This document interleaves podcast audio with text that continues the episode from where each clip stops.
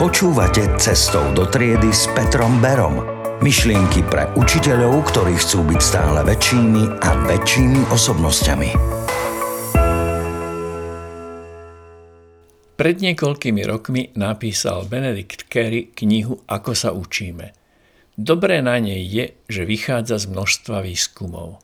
Zlé na nej je to, čo vždy opakujem, že žiadne veľké tajomstvá, žiadne zázračné návody sa z nej nedozvieme.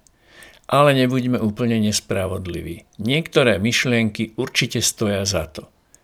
Napríklad idea distribuovaného učenia je veľmi jednoduchá. Ak na naučenie sa niečoho potrebujete 3 hodiny, tak sa môžete rozhodnúť, plne sa sústrediť a venovať sa tomu dnes 3 hodiny. Alebo hodinu dnes, hodinu zajtra a hodinu napríklad o 4 dni. Pre mňa prekvapujúco, výsledok bude lepší v druhom prípade. A nie len lepší, bude výrazne lepší. Výskumy ukazujú, že pri druhom rozdelenom učení môže byť jeho efektivita až dvakrát väčšia – a to už stojí za zváženie. Pre niektoré typy, a ja k ním patrím, je to vážne varovanie.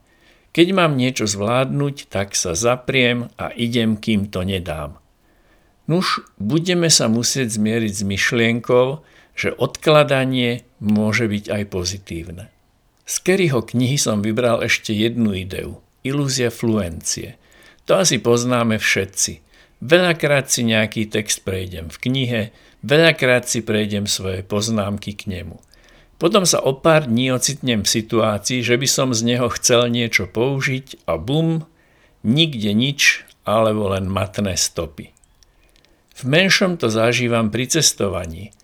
Pred odchodom si na internete veľakrát pozriem adresu miesta, na ktoré sa potrebujem dostať, dôkladne si pozriem ulicu, číslo, a všetko je jasné, uložené v pamäti.